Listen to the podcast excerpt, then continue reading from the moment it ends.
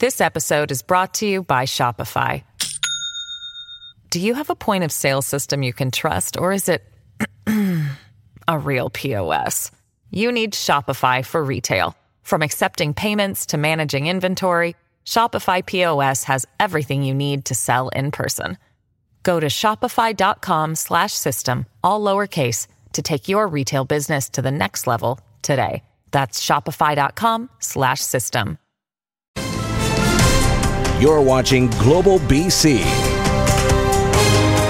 This is Global News Hour at 6. Good evening and thanks for joining us. A province wide state of emergency is now in effect in response to the wildfires burning across the province. Nearly 600 wildfires in all are burning in BC, affecting thousands of people. The RCMP also now being deployed to assist with the fallout around the province.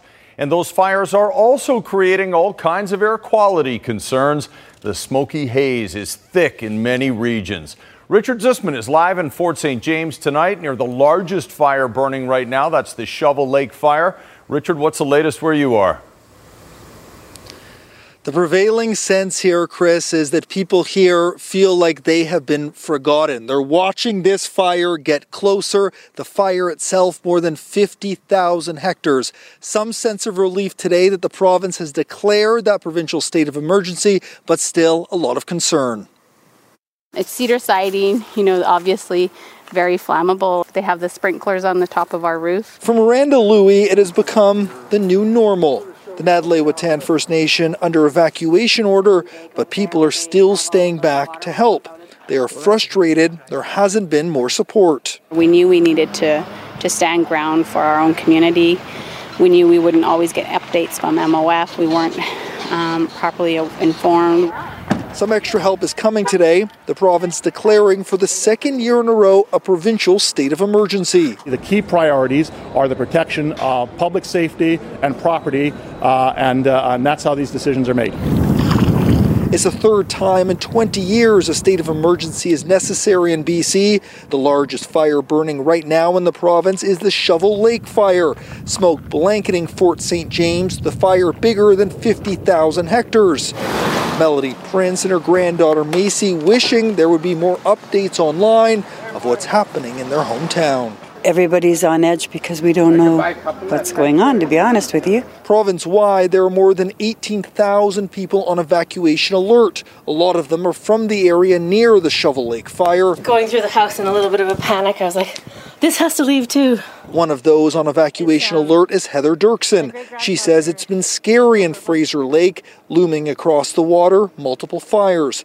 Along with her personal items, the pregnant, soon to be mother with asthma is getting the car ready in case she has to leave. It's been very nerve wracking to see flames there and then flames there. It's nice to have some people now recognizing that we're going through some really hard stuff right now with all this around us. Firefighters from Vancouver Island are now in the area, and the federal government has provided support that is also expected to be on the ground here soon. Oh, Richard, obviously everyone's hoping for the best, but what extra precautions are being taken to prepare at least for the worst? I'm here, Chris, at uh, Fort St. James, a National Historic Site. Some of these buildings here are older than British Columbia itself. And what they've done is you can see they've set up sprinklers to run basically as long as they have to in order to ensure that they can keep these buildings moist and to ensure that they can do everything possible. And I think precautions like this are being taken not just here, but in so many places all around this area, Chris. Uh, let's hope they're not necessary, but uh, good to be prepared just the same. Thanks very much, Richard. Well, check this out. As mentioned, the largest wildfire burning in BC is the Shovel Lake fire, estimated at more than 50,800 hectares. That's about 500 square kilometers. To give you a better idea of just how big that is, that would be equal to Vancouver, Burnaby, Richmond, New West, Port Moody, Port Coquitlam, and Coquitlam combined. We'll bring in Keith Baldrey now for more on this state of emergency and what that declaration means exactly. Keith? Yeah, Chris, it's basically invoked to allow uh, the fire service and the provincial government to basically coordinate and use local resources as they see fit. But it does contain some sweeping powers, including, I'm just going to run through a checklist of them. It allows the fire service and the government to acquire any land or personal property they see fit to use to respond to an emergency. Uh, they can require any qualified person to render assistance to fight fires. That means basically using local uh, firefighters and first responders if need be. Uh, they can control uh, travel to any area of the province, including an outright ban. And finally, uh, it can procure and fix prices for such things as uh, food, clothing, uh, fuel, equipment, and medical supplies. In fact, any items deemed essential in fighting these fires. Mike Farnworth, we caught up to him this morning, uh, saying basically he does what the fire service requests. It's not necessarily his idea to invoke these powers, but he leaves it to the experts. The decisions uh, in terms of going to a provincial state of emergency are based on the advice of the, uh, the, uh, the, the BC Fire Service, uh, the experts who actually fight the fires and know what's happening, and in many cases have more than 30 plus years uh, in, uh, in, in, fighting fires in this province. And it's on their advice that these decisions are made. It does give the province some sweeping powers, though. Mm-hmm. How long do we expect the state of emergency to last? Well, under the Act, it's going to be 14 days. This, this particular declaration will be in effect, and then it's going to be reviewed and possibly renewed. Last year, when, of course, there was a similar uh, emergency declaration, that one lasted 10 weeks. I'm not saying we're going to last, a, it's going to last this long this time. It doesn't seem to be quite as bad a situation as last year, but I'd be surprised if it is not extended for at least a couple of weeks after the first 14 days expire. Chris? We'll keep an eye on that. Thanks very much, Keith. And the reach of the smoke is extensive. You've seen it. And we'll have more on what you should and shouldn't do to protect your health from it a little later. But right now, meteorologist Kristi Gordon has a look at how it's starting to shift. Kristi? Chris, despite what you can see behind me being so much thick, thick smoke and what many residents are feeling in their throats still and tasting almost, uh, we have actually gotten a little bit better today. The smoke has cleared slightly. Here's a look at the tower cam image from yesterday, just about this time in the evening. You can see how thick the smoke and haze is and it's making it almost dark and you can't see across English Bay. This is the image right now, much brighter. You can see across to UBC. You can see the barges out there. Certainly still a fair amount of haze, but a bit of improvement. And we're expecting even further improvement again tomorrow. So when I come back, I'll show you how long that improvement will last and what it means for your weekend. All right, we'll check in a little bit later. Thanks very much, Kristi.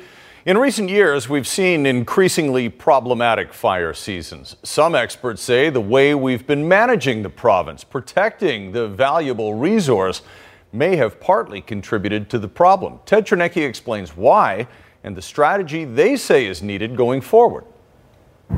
Here you see a controlled burn as firefighters light brush and grass in the hope that that will slow an approaching wildfire. But critics of BC forest management believe we should have been doing controlled burns on a massive scale months, if not years ago.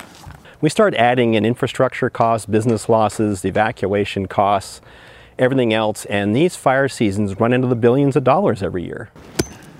For decades, forest management in BC meant protecting the trees, and it's that policy that some are blaming on the wildfires we're now having. Yes, the province has done some burning of forest floor fuels, but not enough. You know, there's a lot of postage stamp stuff out there. You'd have to have it contiguous. Right now, we've done so little that our fires aren't even touching our treatments because we've done so few. That means there's a lot of fuel out there, and BC Wildfire Service is among the many who now believe this is the norm. A fire season that starts earlier and ends later in the year, and drier, hotter weather. The, the report that came out of last year was, was called addressing the new normal. So uh, definitely now we've had back-to-back, you know, very severe fire seasons.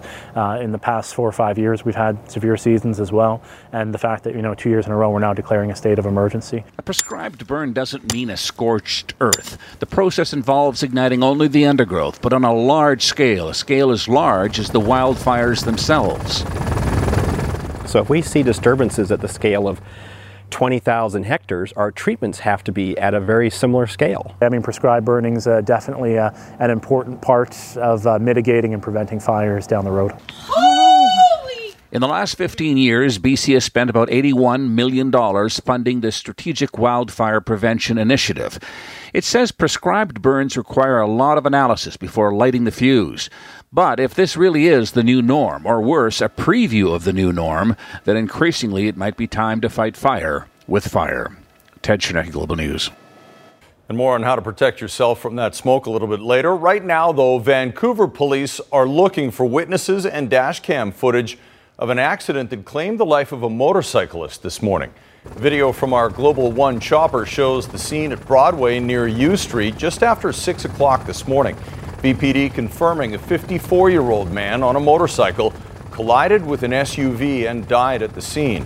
The driver of the SUV stopped and is cooperating with officers. This is Vancouver's seventh traffic related fatality of the year. Abbotsford police are taking an unusual step, issuing a specific warning about being anywhere near a known gangster. Grace Ke has more on what you need to know about Verinder Paul Singh Gill and the risk he poses not only to himself, but to the public. He's just 19 years old, but already under the radar of Abbotsford police. His name is Verinder Paul Singh Gill, and if you see him in public, you're being advised to call 911. Abbotsford police rarely issue these public warnings, but believe Gill poses a serious risk to the public.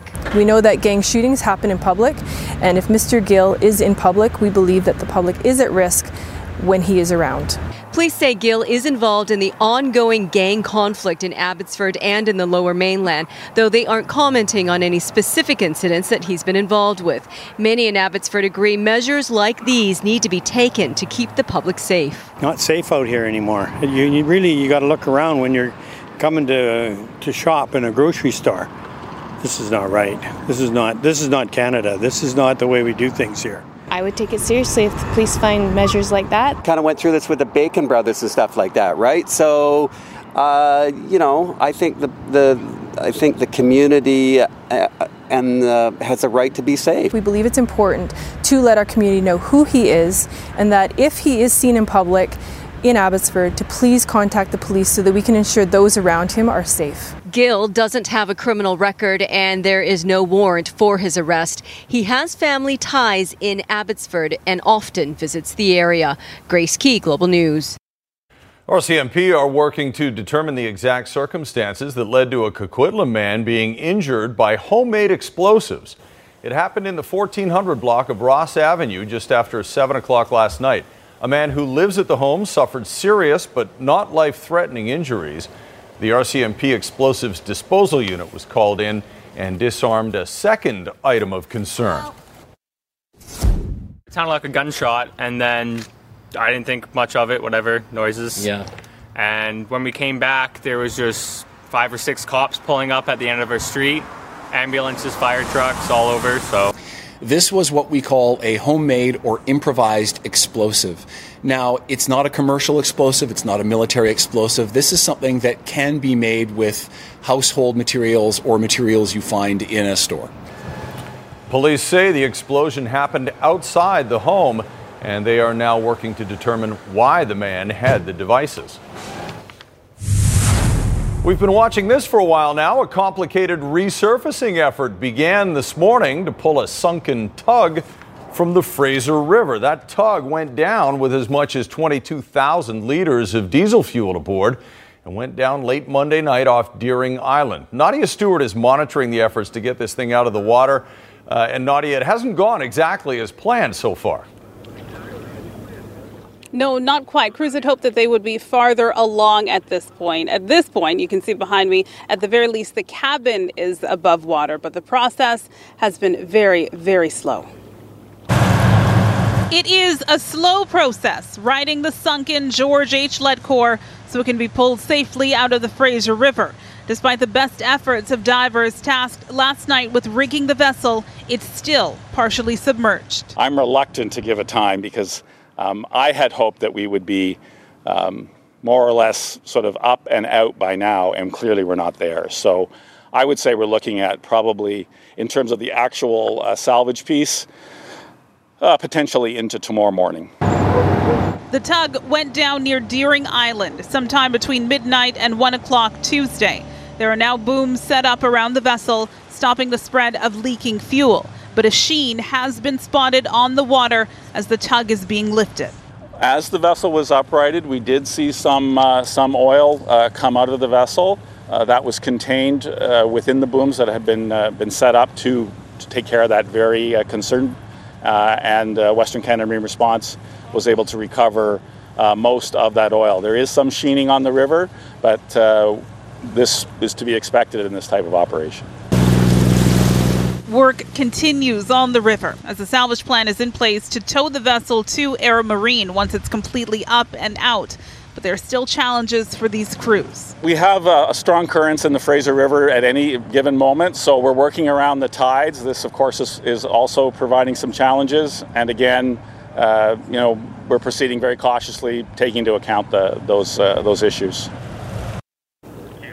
Now, there is the question of how this happened. Ledcor was on hand at the press conference today, but Chris, the only thing that they would say is that the exact cause is still under investigation. Back to you. All right, thanks very much. Nadia Stewart reporting on the Fraser for us. Right now, though, a warning tonight for anyone who booked holidays with a Richmond travel agency that just had its license suspended by BC's consumer watchdog. Our consumer reporter Anne Drewa is here with more on what happened and what you need to know if you book through them. And yeah, it's feared thousands could be impacted tonight. Thank you, Chris.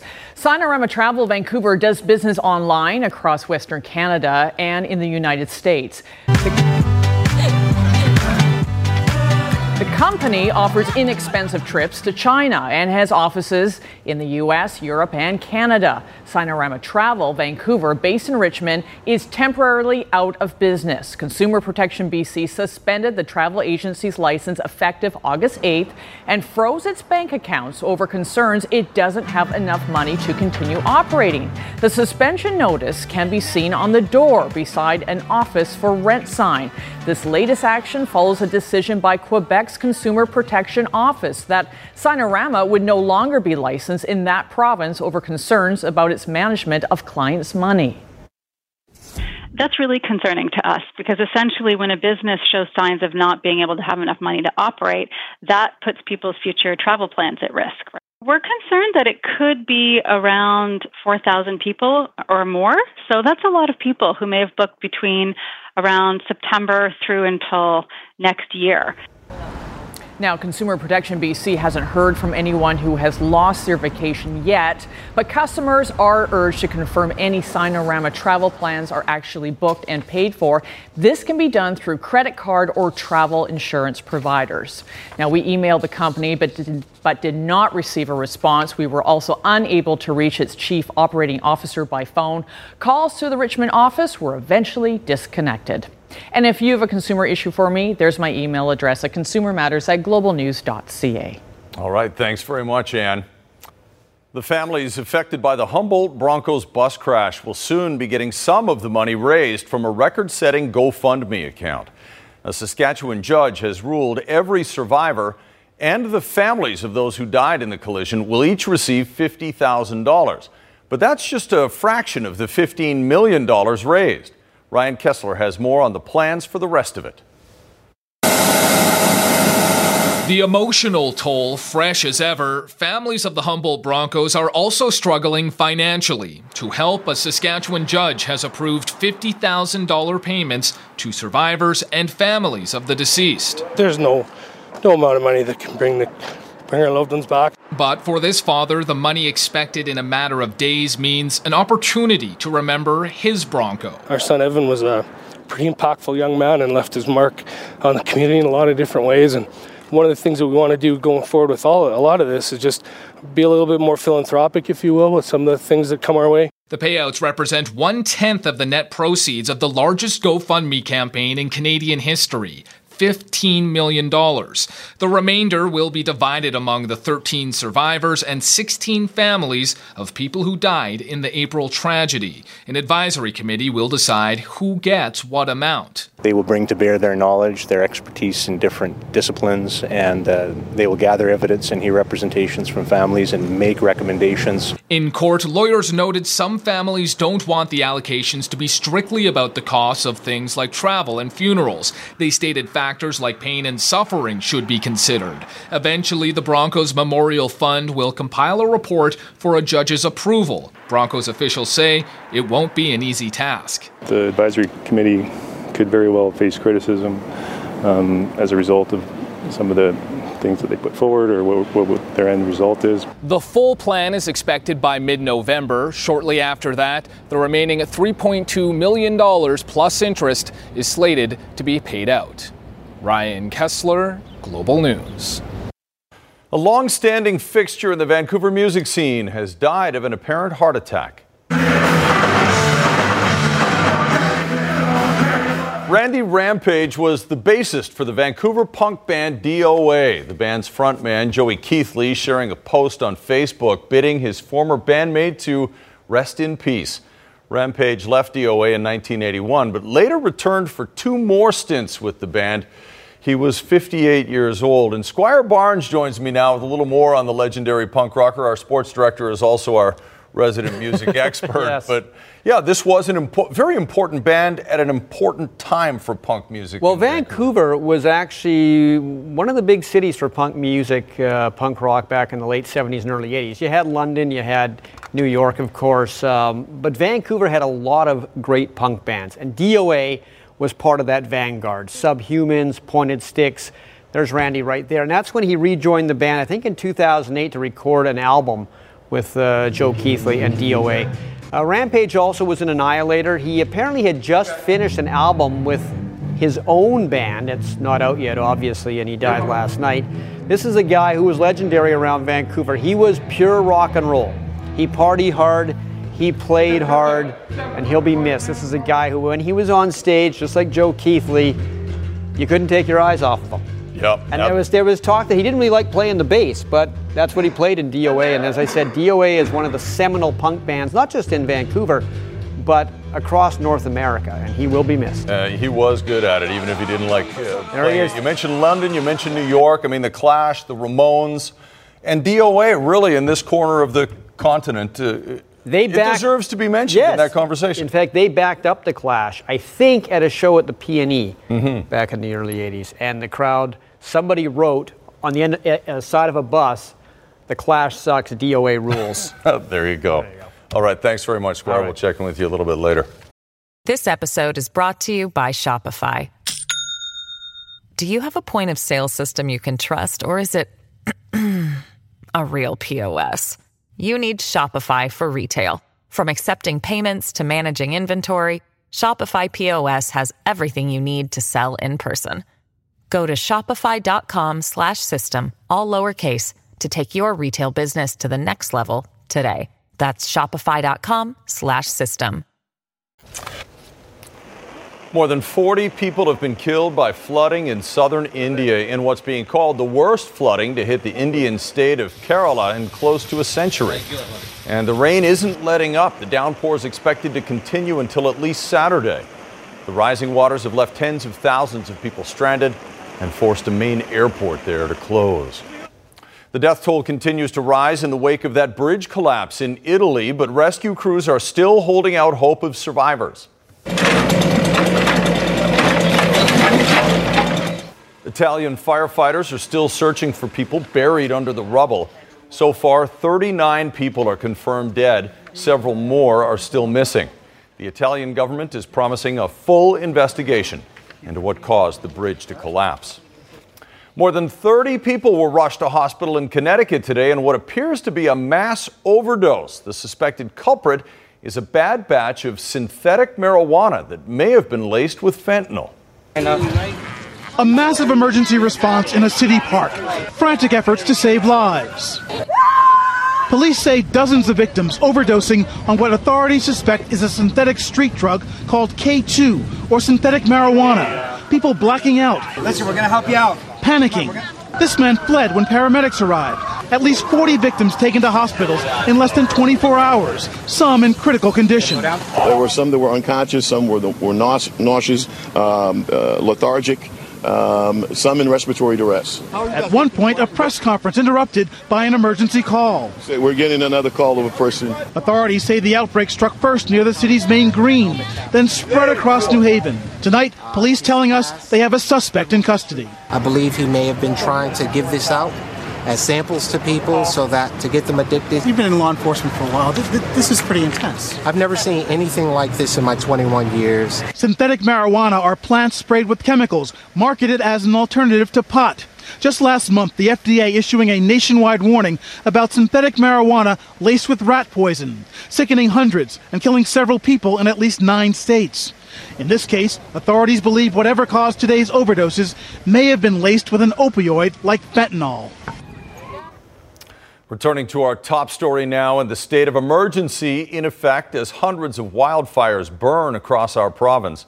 Our Richard Zussman is in the fire zone tonight. Richard, a scary situation, especially in the area where you are, and concerns maybe that the state of emergency should have been called sooner.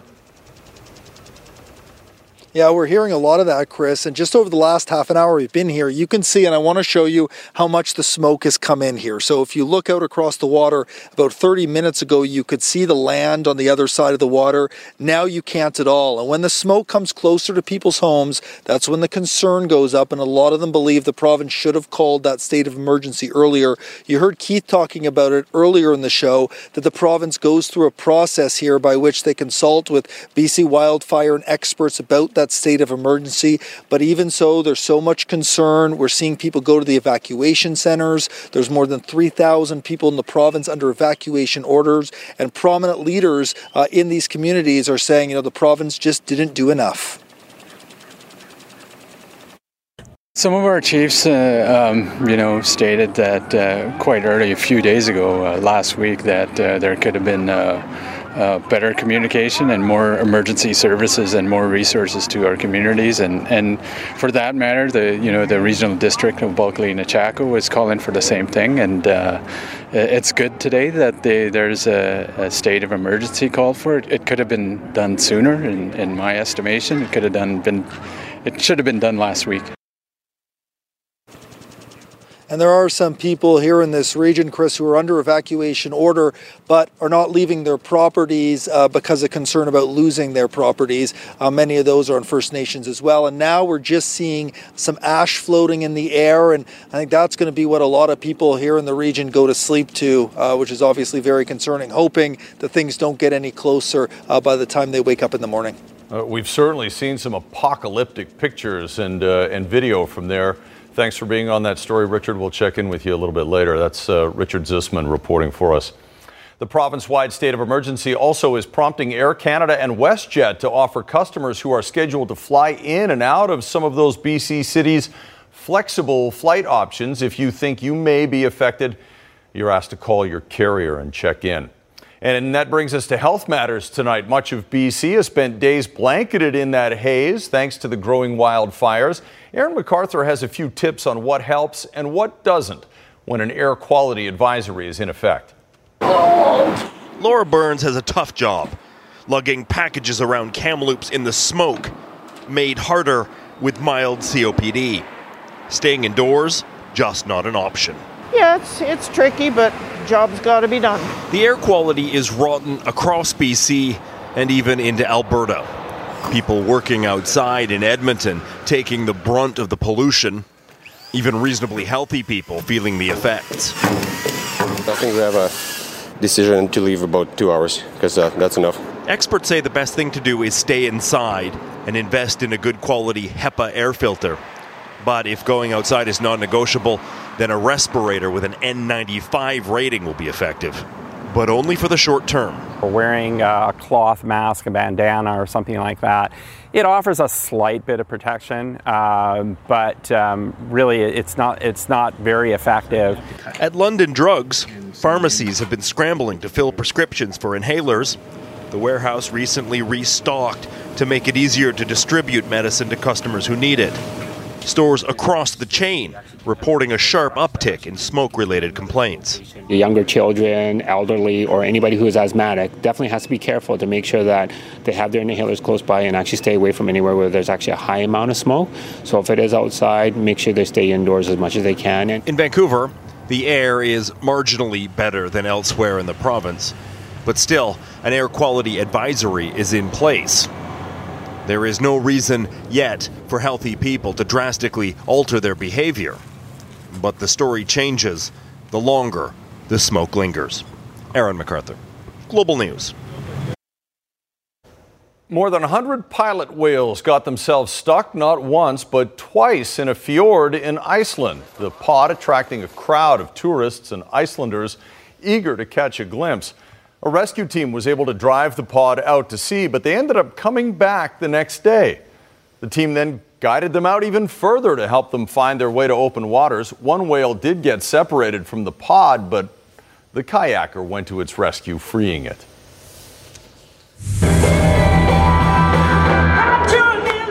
And watch this footloose couple. Maybe not fancy free, how they made a big splash on the dance floor right after Kristi's forecast. It's not funny. Well, it is kind of funny. It is kind All right, of funny. let, us check in with Kristi. Normally, we've got a great view up on the roof out here in Burnaby, but not today. That's right. I'm up on the helicopter pad here at our studios, uh, Chris, and you can see uh, still incredibly hazy conditions behind me. A lot of gray, and, and that's the case right across the lower mainland. However, as I mentioned earlier, things have improved somewhat despite the fact that it's tough to tell. Unlimited vi- visibility being reported at the airport this hour. Yesterday, we were between 10 to 16 kilometer visibility, and today, certainly an improvement with a, a light a northwest wind, humidity a little bit lower today. Now, I want to show you this. This is really neat. Uh, NASA satellite image showing yesterday's smoke plume, very thick from Prince George down to Kamloops, and then we saw that one band that extends out towards the south coast. This is today. That heavier plume of smoke now shifted off into Alberta and Saskatchewan. That's the plume of smoke that's in the upper atmosphere being shifted by sort of the jet stream and the change in the air mass. Now we're seeing across uh, BC still a lot of smoke entrenched lower down in the valley bottoms. You can see that in that imagery, and a little bit less across the lower mainland, but higher up, a lot less as that has shifted out of our area. High to very high risks still in through the interior regions because it's uh, really entrenched in those valley bottoms. It will take a lot to scour that smoke out of your area. Meanwhile, a low risk across Vancouver Island now, an improvement there, and a moderate risk for much of Metro Vancouver, except for the southwestern part of Metro Vancouver under a low risk. So that's certainly an improvement, and we continue, or we will continue to see an improvement, a gradual improvement tomorrow and on Friday. There's your forecast for tomorrow. Again, we are still expecting quite a bit of cloud, or I should say smoke in that valley, but otherwise a mix of sun and cloud higher up. These temperatures lower than what they should be, considering the smoke, um, what they should be if we were to see that sunshine. Only 27 degrees, so more onshore flow tomorrow. We could see some morning fog both tomorrow and Friday, otherwise mainly sunny, a little hazy still. So we're not done with that smoke, but a little bit better tomorrow and Friday, but it will get worse over the weekend. And it's We Love Water Wednesday. Jean Dalton sent us this one. She didn't even have to say anything. I get your point, Jen. Thank you very much. You don't need to water your grass uh, only once a week for an hour, and don't shower just don't sit next to me on the bus. That's a bit of a joke, obviously, Chris, but a way to save water, you could maybe have a bath instead of a shower. All right, so we certainly do need some water or some wind in the Metro Vancouver region. Not much, but a bit of a clearing expected tomorrow. All right, look forward to that. Thanks very much, Kristi. Back to the dancing couple now, cutting a rug in Boston, and as they enthusiastically danced to Footloose, they got a little too close to the protective rope on the edge, and watch what happened. Tumbling into the water below. Thankfully, it was just a short distance.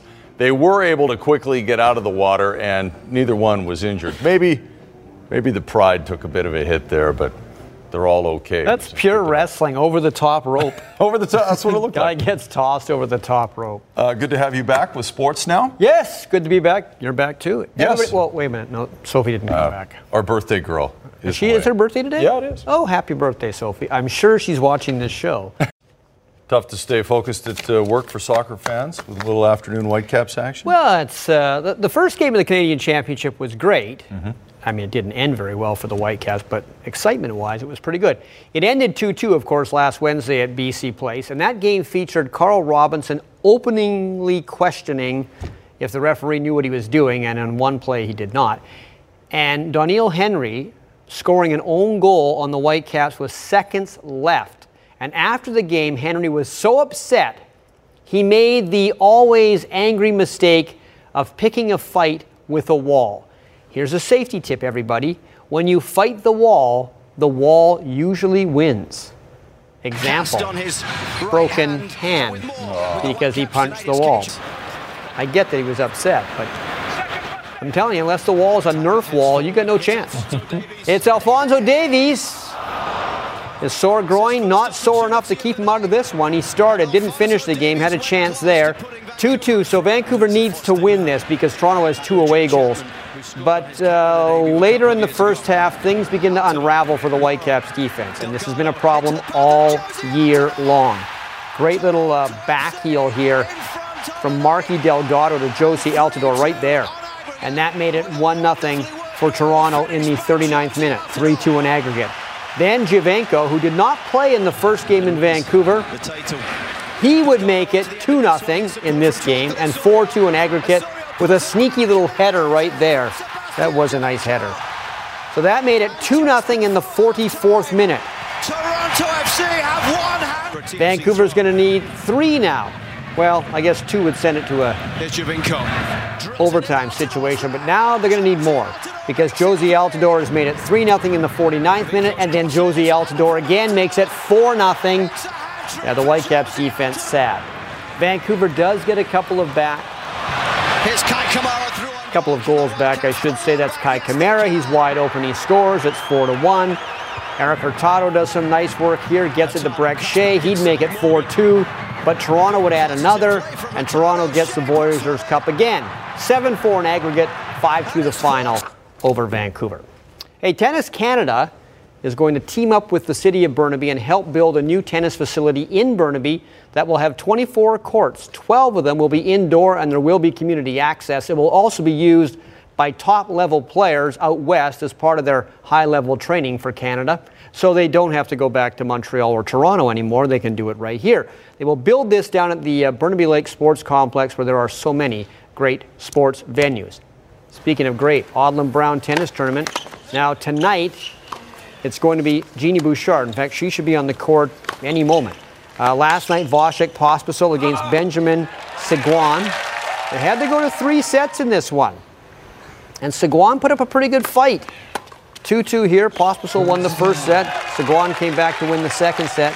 Pospisil has won this event before, and he would win last night to stay alive at the Odlum Brown Vancouver Open. If you're wondering, it's going on up at Hollyburn Country Club in West Vancouver, its permanent home. But as we said, Genie Bouchard's in town and is playing tonight. Vasek Pospisil 30 set win.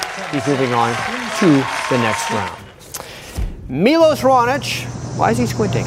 Why is he looking upset? Why is he furrowed brow? Did he forget his contact lenses? He's taking on uh, Malek Jaziri today in Cincinnati. This is a good warm up for the U.S. Open, and Raonic looking good here. Nice cross court point there in the first set. Ace to finish the first set off. Won that six to three. This is to finish everything off. And you know he'll, who he'll play in round three? Denis Shapovalov. Raonic Shapovalov tomorrow. look at the weather after they got off the court. Raonic was asked to build an ark shortly after that. Well, he took a hard shot to the head last week against Ottawa, but it wasn't until today that Johnny Manziel was placed in concussion protocol, meaning it's unlikely he'll play against Edmonton on Saturday night. Now, here, a lot of questions get raised. Why was he allowed to finish the game after the hit? But the Alouettes say he was checked out by doctors on the sideline and cleared. This is the play. It ended in a Montreal touchdown when the fumble was fallen on by the Alouettes. But right at the goal line, Manziel gets a full headshot. He drops the ball, he goes limp for a few seconds, But the Alouettes say when he got back to the sidelines, he was coherent, he was closely looked at, he was given the go ahead to keep playing, but he wasn't able to practice yesterday or today, and now he'll be handled carefully until he is cleared. Ladner's James Paxton, great pitcher, but bad luck when it comes to injuries, and he does have another. He has a contusion on his left forearm after being hit with the ball on a comebacker yesterday. He's been placed in the disabled list. If all goes well, he'll only miss 10 to 12 days. He's got 10 wins this year, and the Mariners are fighting for a playoff spot, and they need his left arm at 100%. But the Mariners did get a big extra innings win. They've been winning a lot of games in extra innings this year, uh, 2 0 over Oakland. There you go. All right. Yeah, dangerous spot to be in.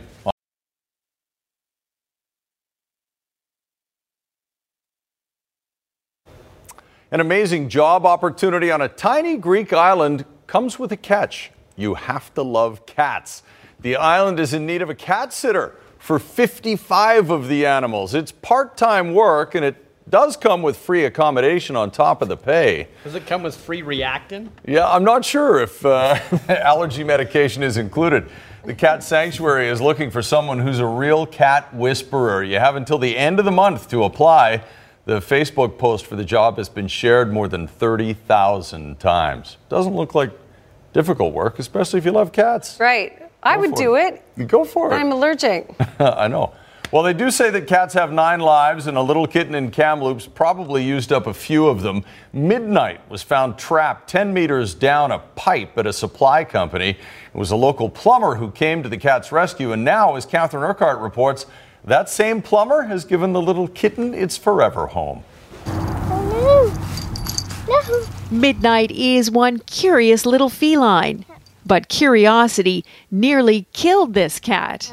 He's already getting himself stuck again. Midnight is lucky to be alive. He's done very well. He's, you can see right now, he's really calm. He plays like crazy. In July, he became trapped about 10 meters down a conduit line at a pipe supply company in Kamloops. Attempts to lure Midnight to the surface failed. With Ariana's help, uh, just meowing down into the conduit, relaxed the kitten, and we gained the kitten's trust. Then local plumber Dan Gross lowered a camera into the pipe, and the kitten followed. Gross completed the rescue mission by putting a shirt in the pipe. It worked. Midnight grabbed hold with its claws and was pulled to safety. We had an instant bond, obviously, with uh, rescuing. Now the Gross family has adopted Midnight. Ariana adores her new kitty. I love it and I love Midnight. And she's trying hard to keep him out of mischief. It's just really nice to be able to help out and, you know, save a life, and in return, it's given us a better life as well. This family not in any rush to test whether cats really do have nine lives. Catherine Urquhart, Global News.